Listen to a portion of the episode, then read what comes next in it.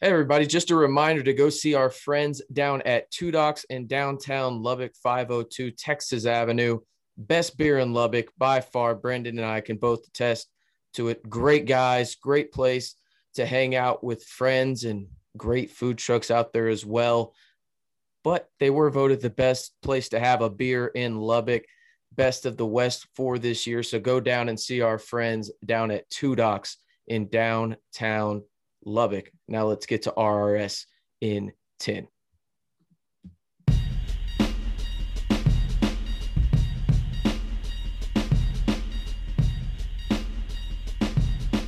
Hey, how's it going, everybody? Welcome into RRS in 10. I am RC Maxfield alongside Brandon Solis for your Wednesday, March 17th. Happy St. Patrick's Day, one of Brandon's favorite holidays, which is abnormally weird, but I guess abnormally and weird um, would be a double negative. So I'm just going to move on and act like I actually know the English language. Uh, Brandon, how you doing? Doing good. Uh, get some green beer at Two Docs. There you go. Uh, later today, so that's going to be fun. Yeah, absolutely. I'm really excited yeah. to do that. And uh, no, I think you were about to say what I probably. No, not much going on. Exactly. Exactly. um, it is fitting though that Texas Tech, the one athletic event on well today, Wednesday, um, is against the Mean Green. It's there you uh, go. The volleyball team. They're out in Denton. They uh, have first serve scheduled for 5 p.m. You can actually watch that on the Facebook page for North Texas if you want to check out Coach Tony Greystone and crew. Let's recap though what happened yesterday, March 16th, in Texas Tech athletics. Texas Tech women's tennis swept SMU of the American Conference. They came in and beat them in straight sets, four to nothing. Texas Tech improved to 10 and three on the year, three and 0 in conference. SMU went to 10 and seven and three and 0 in the American Conference. Elsewhere in the athletics department, you had Texas Tech women's golf win their second team title at the BYU Spring Classic and claim their 15th tournament title under JoJo Robertson after snow canceled the final round. Um, so yeah, congrats to those ladies. Sophie Garcia, um, Sophia Garcia, excuse me, finished tied for third at even par, while Cecilia Nelson and Gala Dumas uh, were both two over and tied for six. So there you go. Congratulations to those ladies. And they will be moving on, and their next tournament will be down in San Antonio at the Invitational hosted by UTSA. Elsewhere in the athletic department, we got some news today that, well, golf is just awesome right now on campus yep. as Martin and Aberg, Garrett Martin and Ludvig Aberg, both tied for third down at the George Hannon Invitational by finishing at five under par at the University of Texas Golf Club. The number 19 Red Raiders tied for second as a team in the standings, shooting nine under in the final round on Tuesday. So, congrats to Martin and Aberg as they finished in the top three for their rounds down there in Austin. Elsewhere in the athletic program, the Texas Tech baseball team added a matchup to their schedule. The Red Raiders added an April midweek series versus the Lobos of New Mexico for the last week of April. That game will take place on April 27th in Lubbock. That'll be on a Tuesday, and first pitch is scheduled for 6:30 p.m. The midweek game fits in between a pair of Big 12 uh, weekend series when Tech hosts Baylor on April 23rd and 25th, and then they travel down to Austin and play on April 30th through the 2nd. But as I mentioned, the only thing going on in athletics today, the 17th, is that volleyball game. But Brandon, you and I were both at spring practice number two. Um, and we have an article up on the site that, again, you wrote. And I am just happy that I can send the notes to you and you make it look great because God knows I couldn't do that. Um, but what was your biggest takeaway from day number two, and we'll preface this again it's spring practice. We only were in there for about 30 minutes, but we focused on offense today. We wanted to look at the quarterbacks mm-hmm. and some of the offensive guys, especially the skill position players. What was your biggest takeaway from day number two? Um, and we won't see them for a week. The next time we can potentially see them is next Wednesday. Uh, biggest takeaway today, I think you'll you might agree maybe is uh Henry Colombi had a really really solid day. Um, again, I know there's some posters we kind of chatted about it, but um, you know, we had the season he had last year for the Red Raiders, you know, the up and down kind of for the whole team. But um, really liked what I saw from him today, though. Uh, some progress. looks like he uh, looks like him and Cumbie really uh, established kind of a chemistry there, and he seemed to kind of be the guy today for for Cumbie. Uh, you know, we saw some, uh, like you mentioned, we watched them all. What, how, however long we were out there. I, I don't even know how long we were out there, but it was about 25, 30 minutes. Yeah, that that's range. what I was thinking. Yeah. And um, I, I was surprised by how, um, because he doesn't have too much zip on his little short passes, and no, he that's something me and you kind of harped on, and uh, it kind of just floats there. And then you see him throw a deep ball, and I mean he's he's dropping some dimes in there, Money. and all the guys are are doing pretty well, I would say. But today he's kind of stood out as the, the go-to guy, and that's that's a good thing for um, for the Red Raiders to have because yesterday Donovan Smith really stood out to us. Today it was Henry Colombi, so still missing one big name on campus but uh, so we'll wait and see what what happens when Tyler Shough gets here. But um, impressed by Henry nonetheless.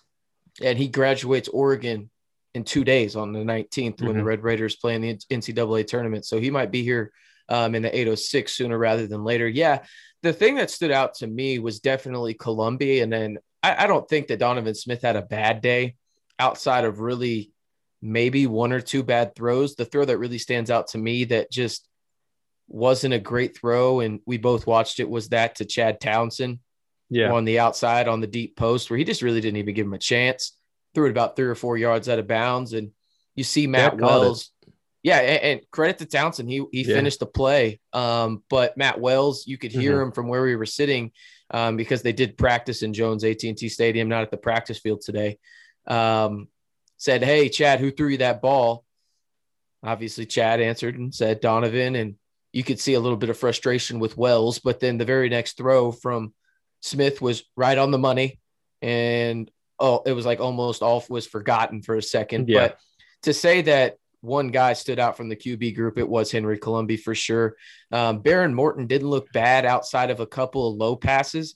Um, I thought he was just really unfortunate because um, we you mentioned it in the article, um, Brandon, but the wide receivers just had awful hands today. Um, yeah, just to put it, yeah. and that's nice to say because there was just it, it was bricks, man, uh, on some of them, and it, it, was one of those deals where maybe it was just the second day of camp and they were trying to do a little too much or something, but mm-hmm. um, you could see that Cumbie and other coaches were visibly frustrated at the amount of drops that the offense had. Um, I think that'll obviously change. I think there's a lot of guys um, in terms of, you know, okay, you have this in terms of production from your guys. You have Erik Ezukanma.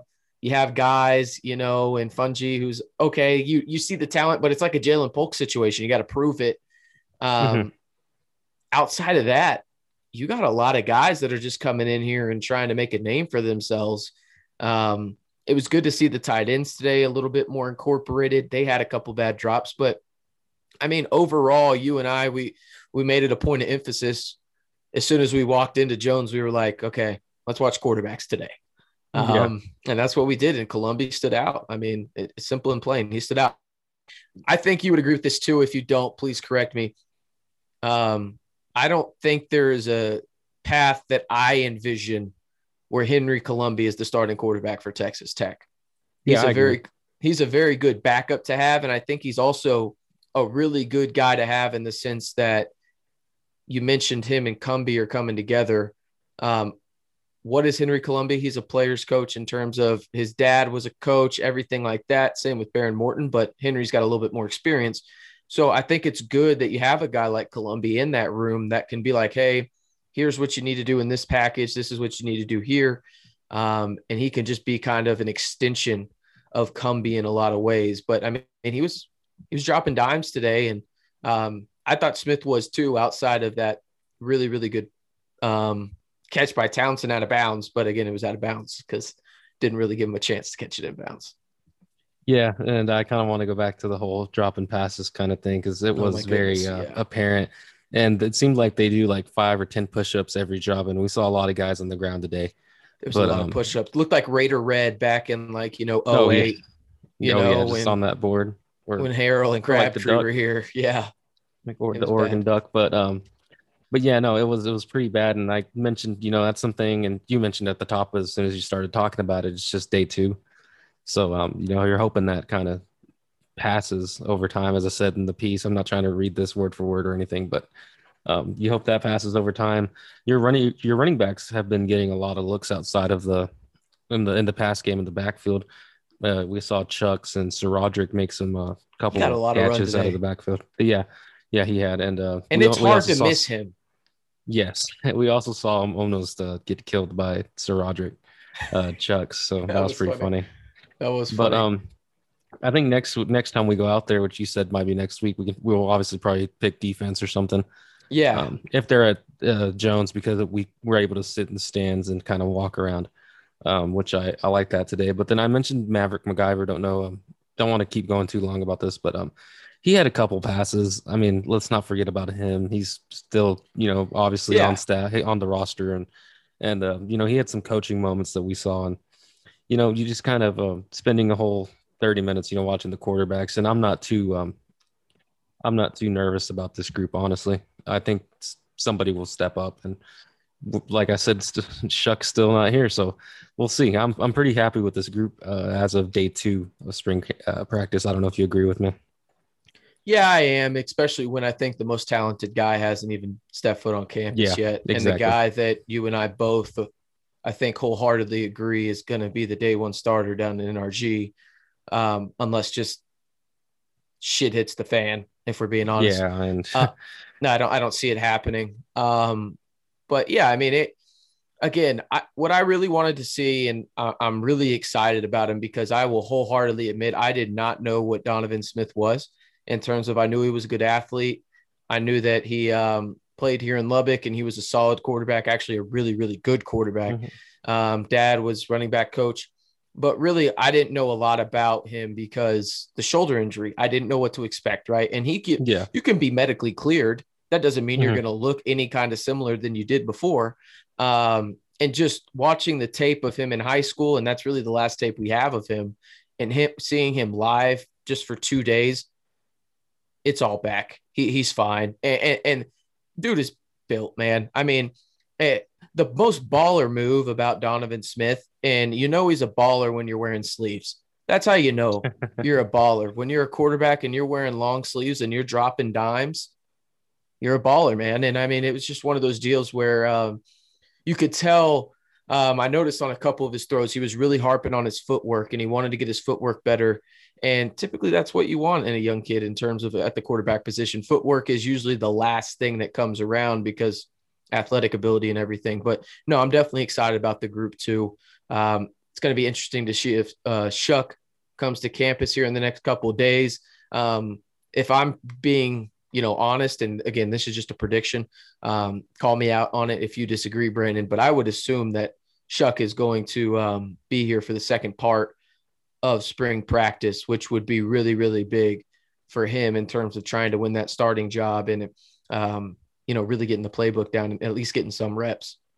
Yeah, I hope he is, and I hope we really get to see him in person a couple of times and uh, see how he kind of just jumps into things and see how the other guys kind of react to him. I know um, from what we've heard from Wells and from what we heard from everybody there, this is obviously a move everybody's kind of happy about, including the quarterback room, because a, I mean, he's going to be a he's a projected you know future draft pick and some you know pretty high draft pick at that, but um, Pac-12 quarterback, so he brings that experience over here, and I'm pretty sure the other guys are going to have a ton of questions for him. They can all learn off each other and kind of go off that. And I also want to see how uh, how he does with Coach Scholes once he gets him uh, into his hands. So 6'5, 195, I think is what Oregon had him at. And I really want to see what uh, Scholes does with his body and kind of maybe take him to a next level. And, you know, if he comes in the later part of spring, I guess you get all summer with him and then obviously fall camp. So just to see from when he arrives to when he takes his, you know, first snap, whenever that may be in real game action, see how much change there has been with him. Yeah, and that's going to do it for this Red Raiders Sports in 10. Um, so much for 10 again. But um, yeah, not 30 minutes. I, I don't think. Yeah, we, we, cut it down. I think it's about we 15. Uh, I mean, that's good stuff right there. Uh, no, but for Brandon, I'm RC. Appreciate y'all listening to Red Raider Sports in 10. go down to Two Docs tomorrow, get one of those green beers. Um, preferably if they got it in a Chilton Gose. Love me a good Chilton Gose down there. Um, but again, he's Brandon. I'm RC. That's Red Raider Sports in 10. And for the latest Texas Tech athletics news, you know where to go. That's redraidersports.com.